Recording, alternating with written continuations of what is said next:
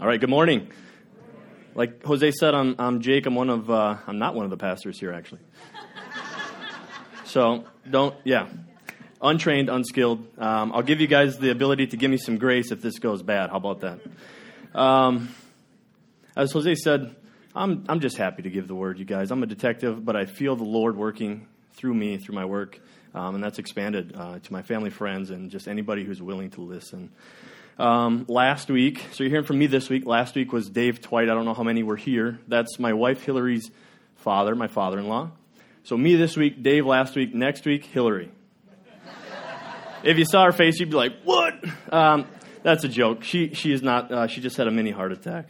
I just thought that'd be great. I think next week's Jose. Um, for those who don't know me, I grew up in the Worthington, actually one of the detectives. Um, I help with the youth group as well. And Dave did a great job. My, my father in law is a special man, and um, I wasn't nervous until like six people asked me, Hey, you're following Dave. Uh, you nervous? I said, Now I am. Uh, now I'm nervous. Uh, Hillary, Hillary asked me the other day, Are you nervous? And I said, I think I'm more anxious. I'm excited. I want to share God's word. And she reminded me of a truth. Uh, I am unskilled. I, I don't know God's word like I should. I haven't read through the whole Bible. I'm working on it. But she says, People want to hear from you, Jake, because it's real, and it is real. This is real to me. God is real to me, and He's revealed Himself in so many ways. And I'm excited, and I'm just happy to share that with you guys here this morning. Um, the average life expectancy of a police officer after retirement is five years. So I retire at 55, I'm dead at 60. If I wait until retirement to share God's word, I'm missing out on 30, 40 years, you guys. So I'm here today because I love you guys. I have a heart for you guys, and God has something to say. Thursday, uh, I stayed up for 33 hours straight because I got called into work. I worked 25 hours out of those 33. And I'm going to be honest, I, have some, I had some doubts coming into this, you guys. I was tired, I was fatigued. Um, I had to check my heart. I had to pray, God, I apologize for minimizing you. I put this on me. This is my work and I think I can do it, and that is not the message.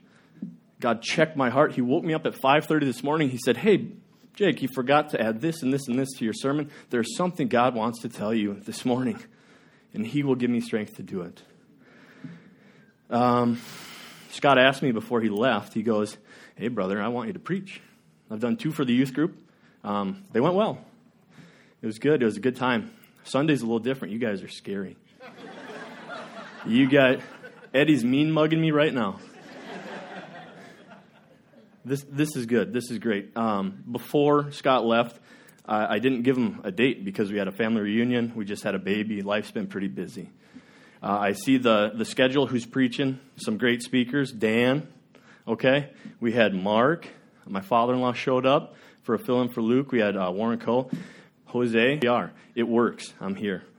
I'm excited. Um, today we're covering John 6, 35 through 44.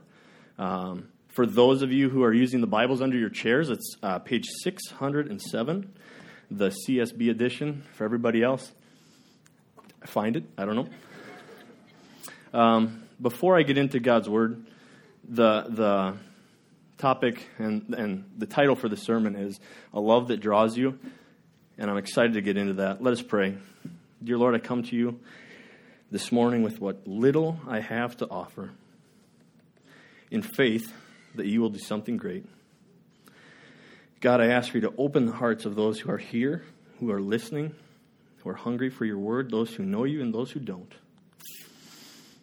I pray for you to guide my speech, and Lord, for you to hide me behind your cross so your people can hear and see you. In Jesus' name I pray, amen. Um, John 6:44, slide 2 says, "No one can come to me unless the Father who sent me draws them, and I will raise them up on the last day." We're going to get more into that later, but I wanted you to know the verse. To draw someone, to draw them in, means to have them be involved with what you're doing. Uh, another word for draw in this case would be call. Call somebody.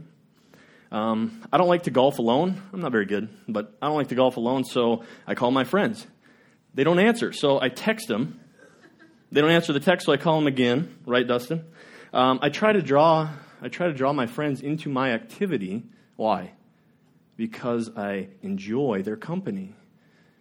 You guys, God enjoys your company. God is calling you to Him.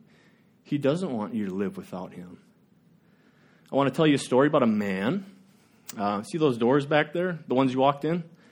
Six years ago, a man walked through those doors. Uh, he gave me permission to share this. Some of you may know who he is. This man's friend invited him to Grace, and he thought of every reason not to come. He tried to find an excuse, but he couldn't find it. He just couldn't find one. Um, Philippians 2:13 says God works in you to will and to work for his good pleasure. The friend who invited this man, he is not some evangelist, he's not some Dave Twite telling people, "Come to church, hear God's word." Actually, I was told I was the first one he actually gave a formal invite to. God gave him the will and he chose to do the work to invite me, invite him that day. Growing up, the man said he doesn't remember hearing uh, about having a personal relationship with Jesus. That's pretty new to this man. Um, he thought he was good. He tried to do good things. Uh, he didn't have to worry about going to hell. He thought he had life figured out. And the church was for people who needed something. He was happy. He didn't need anything, so he thought. Why should he go? The thought of going to church made him worried. He was worried that people would say he's not dressed well enough, um, he's underdressed. He'd have to sing a song. And he does, hasn't been warmed up, so he, his high notes aren't there. Um, couldn't hit the notes. He's worried the pastor would pressure him into giving his money away. This man enjoyed his money. This man's life before Christ did not have an image of the cross. Instead, there was a statue of himself. He was his own sense of fulfillment, his own idol. He looked to the things that he could have and grab and tangibly earn in order to gain happiness and fulfillment from this world. Money and material things were his focus, so he focused more on making a living than he did on making a life. He thought once he made a certain amount of money, had this car, had this house, um, then he would feel that fulfillment and that purpose that he's so longing for. He's chasing after it. This man had a problem with alcohol. Maybe some of you know a family member who has a problem with alcohol. There's hope in Jesus Christ. He couldn't drink just to have fun. He drank till he blacked out and, and fought people, waking up hungover and, and regretful the next day. He was quick to be angered. Angry men are strong. Angry men are dominant. I want, he wants people to think he's dominant. This man struggled with sexual sins, lying, deceiving, being jealous of his friends and neighbors. He lived constantly feeling like he had something to prove. Maybe some of you feel that way today. If you ask his friends and family, they'd say he's selfish. He's centered on himself and he is conceited. He never felt good enough, strong enough. He put on a fake persona and he wanted people to think he had it all figured out. He had friends, uh, girls seemed to like him. He thought he was good, good in life, and good with Jesus, and his pride got the best of him. He was blinded by the devil. That's what he does, he blinds the unbelievers. He was blinded to the truth of God's love. Six years ago, this man walked through those doors at Grace Community Church, and he found something he didn't even know he was missing. Who is this man, if I didn't give it away already, and what did he find? Slide three. Blaise Pascal says there's a God shaped vacuum in the heart of every man, which cannot be filled by any created thing, but only by God the Creator, made known through Jesus we look to today's passage in John 6, we have to summarize. In, in, my opinion, we have to summarize what led up to it to really get the full effect of what happens here. At the start of John 6, we look at Matthew 14. In Matthew 14, which is where 6 starts, John 6 starts, Jesus learns his close friend, John the Baptist, is killed, beheaded by Herod. Herod knows what Jesus is up to, so now would probably be a good time to chill, right? Like maybe lay low, uh, play some video games, do something. What, what does Jesus do? He gathers his disciples and he goes to be alone with them. I imagine at the death of his friend, Jesus is grieving.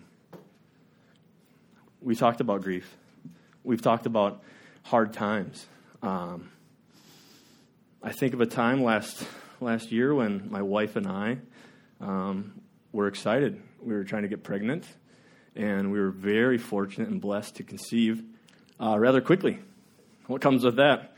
What's the baby's name going to be? Will she, will she be a she or a, or a he, a little boy or a little girl? What's the nursery going to look like? So we start setting these things up. Um, five weeks later, our happiness and excitement turns to uh, deep sorrow and grief as we deal with the loss of our unborn baby. Uh, as we grieve our miscarriage, I'll be honest, I was selfish. I didn't think about the needs or the wants of others. And I felt like withdrawing and not being around anyone. That's exactly the opposite as uh, what I usually am an extrovert. How did Jesus, our Lord, how did he respond when he's grieving? As Jesus and his disciples got closer to their place of isolation, what did they see? 5,000 men, not including women and children, waiting for them. These people were curious. Who is this miracle man? Who is Jesus of Nazareth healing people? What is he doing? We want to see. He, they were curious. We are curious. A new food truck comes into town, I'm there. Tacos, barbecue, burritos, name it, I'm there. The food's so good. I want to see it. I want to feel it. I want to taste it. I want to experience it, right? We're curious. This crowd is curious. We know what that's like. Seeing the large crowd, what did Jesus do? He doesn't say, Turn this boat around, boys. We're going to be alone.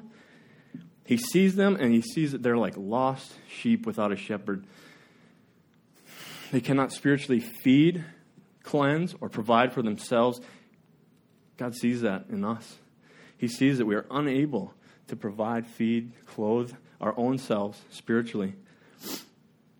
Jesus, He welcomes them. He healed those who are sick. This is who He is.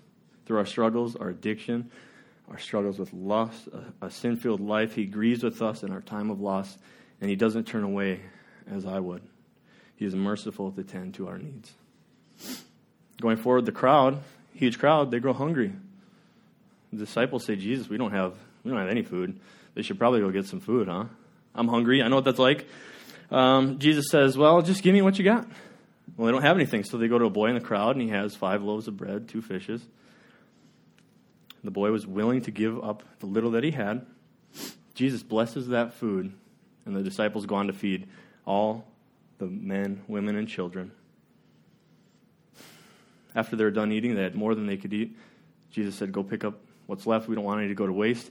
And what do they find? 12 baskets. 12 disciples, 12 baskets. If we give God a little, He will do a lot, but He'll also provide. provide when we're in a time of need. And these disciples were hungry just like the crowd. God can do a lot with a little. We just have to have faith to give it to Him. Uh, Jesus can sense that the crowd is, is looking to Him as their earthly king. So, again, He tries to go away, be away for a while. They cross the sea. The disciples get in a storm in the boat. They have the miracle bread in the boat with them. What do they do? You think they trust Jesus? Nope. They worry. They're afraid. Help us. Somebody help us. How about the guy who gave you the bread? Jesus walks on by them, walks on water. Different sermon for a different day. But are we often like that? God shows up huge. week later, where are you? God, are you real? We are forgetful people, but God is kind and merciful to remind us. The crowd asks. Um, going forward, they get to the other side. The crowd follows them over to the other side. Like, I don't know. Jesus isn't playing hard to get. He just wants to be alone. The crowd follows them, and Jesus confronts them with something. Jesus tells them, You just had the bread, the physical bread, in which I gave you. You are seeking me for the physical things that you can get from this life, but you should be seeking the one who has sent him because only he can provide.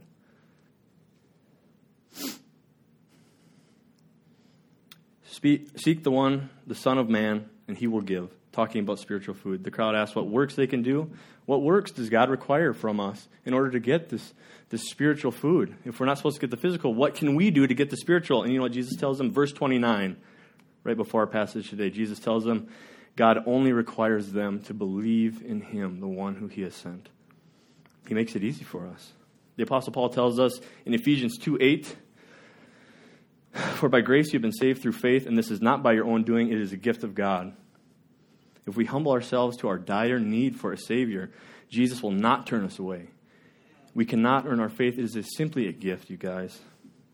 Moving to today's passage, John 35. John 6, 35 through 37. Then Jesus declared, I am the bread of life.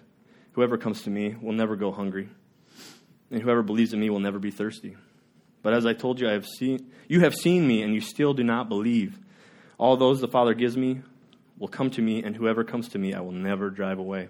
Here, Jesus declares he himself is the one sent by God. And in order to no longer have spiritual hunger or thirst, we must believe in him. Faith is the key piece here, you guys. He's asking that we trust him. We are trusting God when we don't know what tomorrow brings. The crowd has seen the miracles, eaten the bread, and yet they're focused on their physical hunger being met. The hunger of an empty stomach tells us there must be food. The hunger for a transcendent purpose and meaning for our lives that we so crave tells us there must be someone who created us. There must be a creator. In verse 37, Jesus says, And whoever comes to me, I will never drive away. God sometimes puts up roadblocks in our lives. Uh, like I said, I'm a detective. Um, sometimes I direct traffic. When I'm directing traffic, my squad car parked in the middle of the road, lights on, you can't miss it. You can see it from five miles away. Uh, I'm wearing a, a bright vest. You can see me. You can see the orange cones. We're telling you, don't come here, right? This is a roadblock. God does this to direct us, okay? God is directing us where to go. I have people come up to me and say, Hey, I see that you're here and you have all this stuff going on, but can I just go around you? No. You guys, God's going like this. God, put the roadblock up. What are they doing? Where are they going? He'll let us wander, but He's there when we come back. Thank the Lord for He's merciful and gracious to redirect us. And when we wander, He draws us back to Him. John 6, 38 through 40. Moving on. For I have come down from heaven not to do my will, but to do the will of Him who sent me. Jesus says, And this is the will of Him who sent me, that I shall lose none of those He has given me, but raise them up at the last day. For my Father's will is that everyone who looks to the Son and believes in him shall have eternal life, and I will raise them up on the last day. Here, Jesus is telling the crowd the signs and the miracles, the bread, the healing, those things that he does, they are the will of the Father. He is drawing us to himself through those things, okay? But this is not the sole purpose of his mission. God wants us to be saved and to live in eternity with him. We can trust that God wants everyone to be saved by putting their faith in his Son, Jesus, because Jesus himself tells us this. Uh, John 12, 32, pre, uh, later on in the, in the book, and when I'm lifted up on earth, I will draw everyone to myself. Jesus said he would draw all to him when he is lifted up on the cross. He predicted it. He knew. He said all. He didn't say some, those who are good, those who are bad. He said all who are willing. Jesus tells us he will raise us up on the last day. You guys, he is our assurance. Okay? We have car insurance, house insurance, we have eternity insurance. When we put our faith in Christ, we don't have to worry. We don't have to wonder if we're actually saved or this. He alone, and He will never leave us. When we lose our way and we stray from God, we don't have to wonder if we're still welcome in heaven. Romans 10 9 Paul says, If you declare with your mouth Jesus is Lord and believe in your heart that God raised him from the dead, you will be saved. There's no question here. There's no wonder. I enjoy this uh, quote from Pastor Alan Redpath The conversion of a soul is a miracle of a moment. The manufacture of a saint is the task of a lifetime. God develops our character throughout our lifetime. Even though we are a new person in Christ, we will stray. We will struggle. We will sin. However, God uses all these things for His glory, and He will shape our character in time. The next slide is some unknown theologian. I don't know if you know him. That's me. I was. This is kind of a silly joke, but I was looking back on some Facebook stuff recently. I was thinking about deleting it, but then I came upon this uh, from earlier this year, and I thought it was just a good reminder to me how God has changed my perspective on things. Uh, my dad is a, a, barn repair guy, and uh, he and our friend uh, and John and I were going to go fix that barn. Uh, the day before, it ends up collapsing. we knew it was a dangerous job, but the barn collapsed. God saved us from that barn. Old me would have said, That's a lot of money we're missing out on. Like, I wish we could fix that barn. The new me says, Lord, thank you for your protection and for not even allowing us to go in. Trials come up in my life. The old me, oh man, why does this have to happen? This sucks. Uh, the new me, God, show me what you want me to learn from this and help me become the man you created me to be. Good things happen. Old me, look how hard I worked to make this happen. New me, thank you, God, for your countless blessings in which I'm undeserving. Lord, thank you for saving my heart and soul, not for just eternity, but for life here on earth. And the next slide, yeah, it's little baby Margot. Um, moving forward, she's cute. She's in the back if you want to check her out. Verses 41, 42.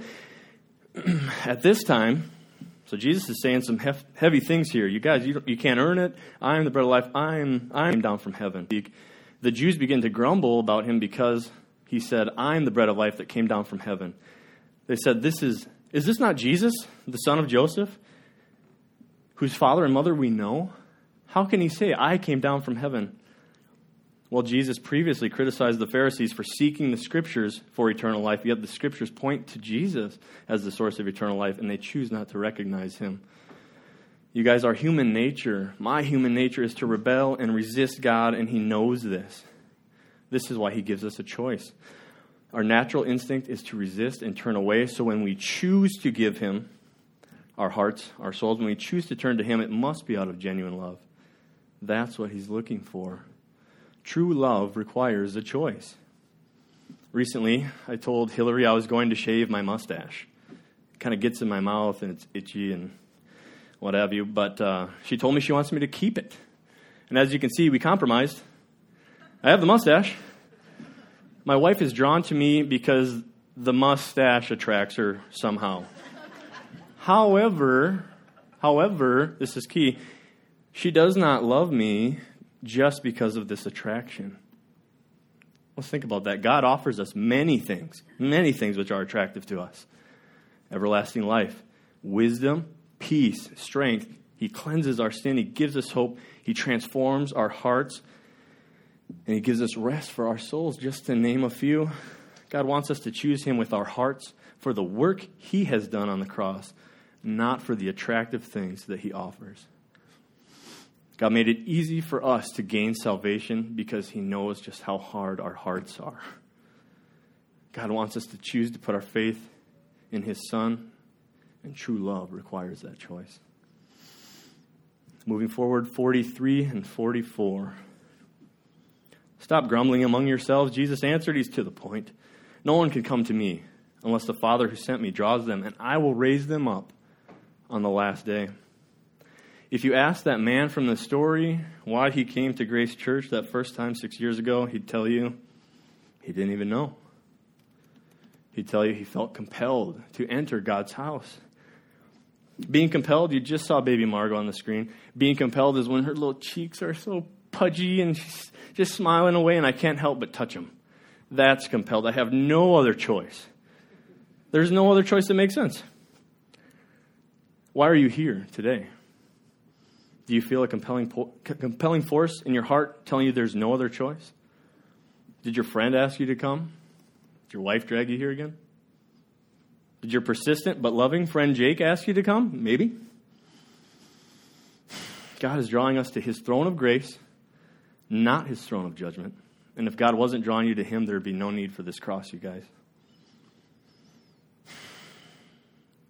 Can some of you see the sled over there? Some, maybe? So, this whole time, worship, the prayers, the messages, the sled has been sitting here. Okay? Draw in the Greek means dragged. We are the sled. The Lord is here drawing us. Are we moving to Him? Did it move? If it moved, somebody tell me, but did it move? The sled didn't move. It's weighted down. It's hard headed. It's untrusting. It's, I don't know, maybe a little finicky with the faith thing. But God is drawing us to Him. You see that? God brings us. Who, who put the weight on this thing? God brings us to Him. He draws us to Him. He's dragging us to Him.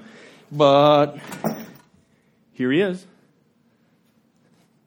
if I don't put my faith in him, if we don't put our faith in him, how do we expect to be on the same plane as he is?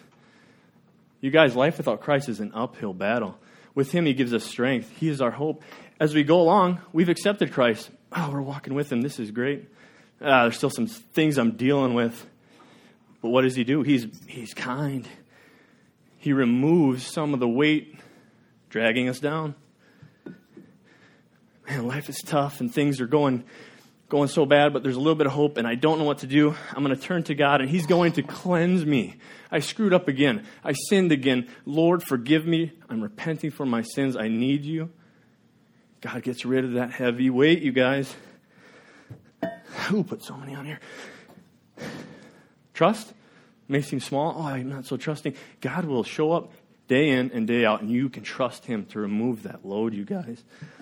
He's drawing you to Him. Don't be dead weight.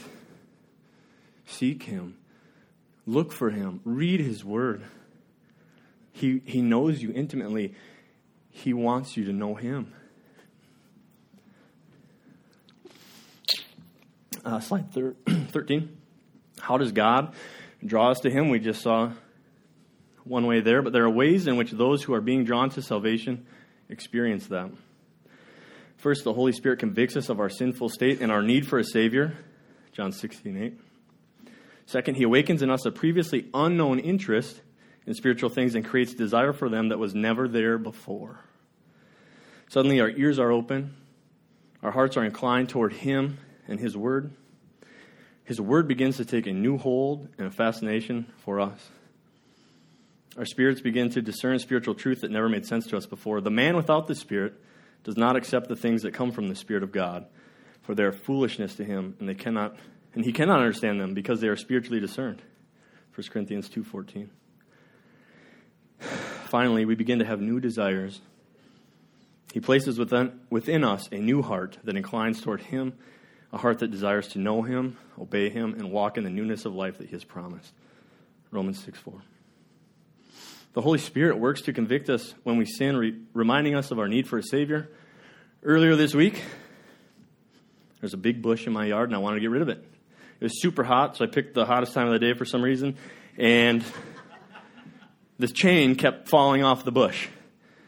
Falling off and falling off, and like the sixth time, my neighbors could probably attest to this. Um, there were some choice words said to the bush, uh, to the chain, to the truck. I don't know, just to, to anybody who would listen. And the Holy Spirit convicted me in that moment, reminding me of how I should conduct myself. Sometimes we lose our way, you guys. But as my wife would remind me, life is too short to be mad at a bush or trees or the grass. The Holy Spirit reminds us these things. God sent His Holy, His Holy Spirit to advocate for us and to, to draw us to Him. Real quickly, some more ways God draws us the Word of God, preachers of the Word, our conscience, the body of Christ, all of you. We're drawn through prayer, we're drawn through God's goodness, our fear of death. We're drawn to God by loving our enemies, by forgiving, forgiving those who sin against us. God also draws us to Him through relationships, circumstances, and even through our trials and tragedies. How do we distance ourselves, you guys? We live in unrepentant sin. We try to earn our salvation. He told us it cannot be earned. We do not trust in the Lord. We get stuck in our pride. We don't love our neighbors. How do I know if I'm drawn by God? How do, how do I know this? You might be thinking, my, my friend just hasn't come to know the Lord. My dad's struggling with it. Um, you know, my, my cousin, he was a believer, but now he's not. But now he might be again. Well, what can I lean on to know? We can trust that God wants everyone to be saved by putting their faith in Jesus because the Bible tells us in 1 Timothy 2 4 through 6, God wants all people to be saved and come to a knowledge of the truth. For there is one God and one mediator between God and mankind, the man Jesus Christ, who gave himself as a ransom for all. God loves us so much that he draws us to him and he gives us no excuse. Romans 1:20 For since the creation of the world God's invisible qualities, his eternal power and divine nature have clearly been seen. being understood from what has been made, so that people are without excuse. The Bible tells us we are drawn and we have no excuse, you guys. He came near to us. He gave us a way to salvation through Christ and Christ alone, and He did the work. All we have to do is believe in Him, and we are saved through Him alone. King David. I love King David. I relate to that man so much. Not so much the good, a lot on the bad. King David was drawn and chosen by God. God picked him. He followed God's plan and he had great successes, but he still endured trials. There was a point in David's life where he strayed from God and followed, followed his own desires. He had an affair with Bathsheba, getting her pregnant and then having her husband killed. We can see David's heart when the Bible tells us David acknowledged his sin, and we see God's heart when the Bible tells us God took his sin away so that he would not spiritually die. However, David was punished here on earth for his choices. David experienced pain from the sins that he did, including death of his newborn son. Man, that hits home. David was a withdrawn father and husband as he struggled with the shame and guilt that he felt. David's daughter was sexually assaulted by his own son, her brother, and David did nothing to protect her. David was considered blameless in God's eyes after all of that. And I think some days, am I worth saving? You guys, we are all in need of a Savior. We can be drawn by God, respond to His grace, and still mess things up. God's commandments are not punishments, they are parameters. He wants us to follow His design for our life because He knows when we are in close relationship with Him, then we are able to experience lasting joy in this life. During his time on earth, Jesus drew near to the broken, and he continues to do that today. Jesus drew near to the woman at the well who had many husbands. He seeks out those who are lost. He goes looking for the drifter. When he encounters that lukewarm Christian, he's drawing you in. He knows there's more to, to life than this. When he gives us mercy, when we commit that same sin again and again, he even loves us when we rebel against him. Remember, the Apostle Paul, he was killing Christians, and God drew near to him. He made it apparent God is drawing us out of his love, and it's his gracious, unconditional, unfailing love that keeps us coming back to him. So, who is this man in the story who walked through those doors six years ago? The man who is a lost soul actively rebelling against God with a compelling feeling in his heart to show up to this church anyway. That man is me if I didn't give it away. And even though I was rebelling against him, he loved me enough to draw me to him, and he loves you that same way. I was selfish. I focused on material things. I had a problem with drinking where I couldn't just do it without yeah, blacking out and having not a good night. I was quick to get angry because I wanted people to think I was strong. I didn't know that God's strength is made perfect in my weakness. I didn't know this. So I was trying to manufacture my own strength. I struggle with many sins, and I, I still do today, but God gives me hope. And He forgives me every time. God forgives you every time you stray. 2 Corinthians 5 14 through 15. For Christ's love compels us, we've talked about that word, because we are convinced that one died for all, and therefore all died. And he died for all that those who live should no longer live for themselves, but for him who died for them and was raised again. Are you living for Jesus? Six years ago, God drew me to him through an invite to this church from my friend Dustin Romeling. If you know Dustin, he's not too big on evangelism, but he hit home here. I thought of any excuse I could, but I couldn't think of one as a single dude with nothing to do. I couldn't think of an excuse not to come. I had a choice, and I want to be clear God gives us a choice, the ability to choose His law, but at that time I felt there was no other choice that made sense. I stand before you in complete humility because I wouldn't be up here I wouldn't have my beautiful wife or our sweet baby girl if I didn't respond to God's drawing love that was drawing me in. He knew my heart was ready to hear about his love for me. I know I have nothing, done nothing to deserve his grace or his love, but the Apostle Paul tells us in Romans 5 8, God showed his love for us that while we were still sinners, Christ died for us. Do you feel unworthy? We are, but God doesn't care. God wants your heart. I came to Grace Church, and for the first time, I felt the love of Jesus for real. Scott was on sabbatical. Familiar? this thing's full circle here. Um, it wasn't a special pastor or an impactful sermon, although the speakers we have, we've had, have been just amazing. I hope that I can be put in the category of, of doing well up here, you guys. They, they made it tough to follow. You guys here, you guys are the ones that kept me coming back. Scott's gone. Who's here? Who is Grace Church? It's everyone in this room. You showed me love by welcoming a 23 year old kid who didn't know what he was looking for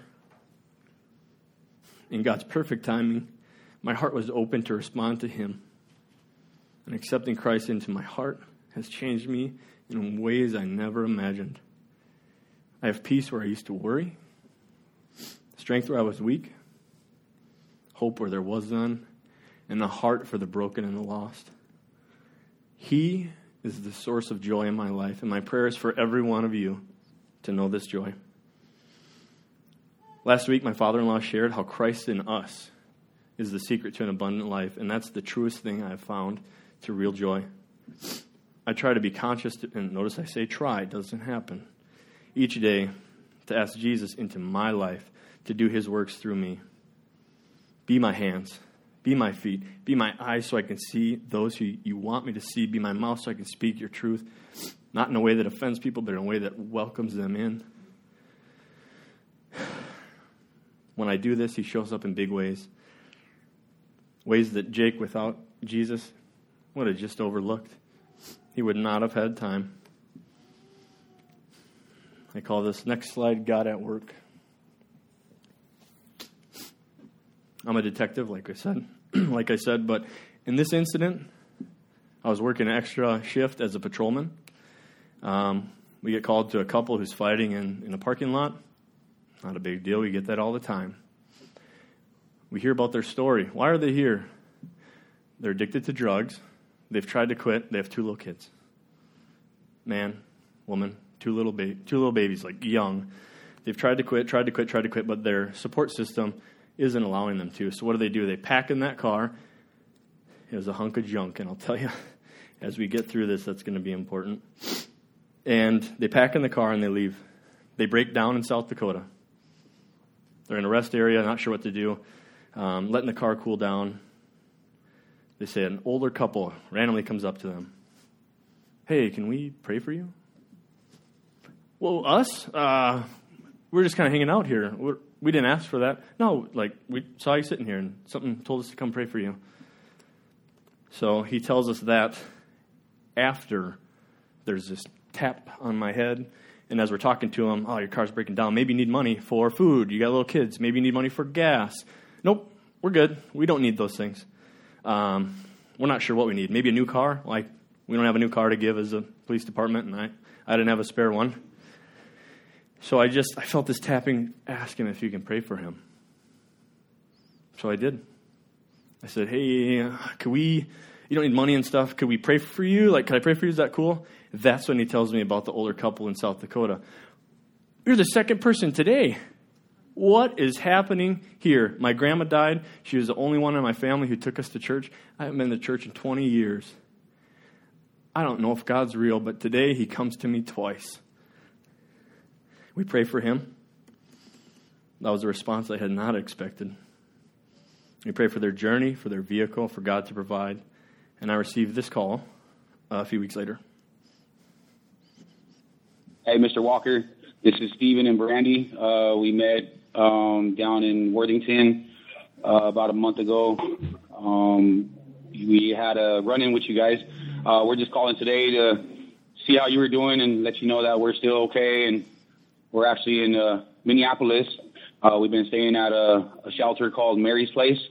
Um, it's really beautiful, and we've been blessed. And you know, blessing started as soon as uh, we were able to uh, bear arms together as a family and pray to our Father. And you did that for us. And um, so far, everything's looking up, and we're hoping to get into our own place here in a couple weeks.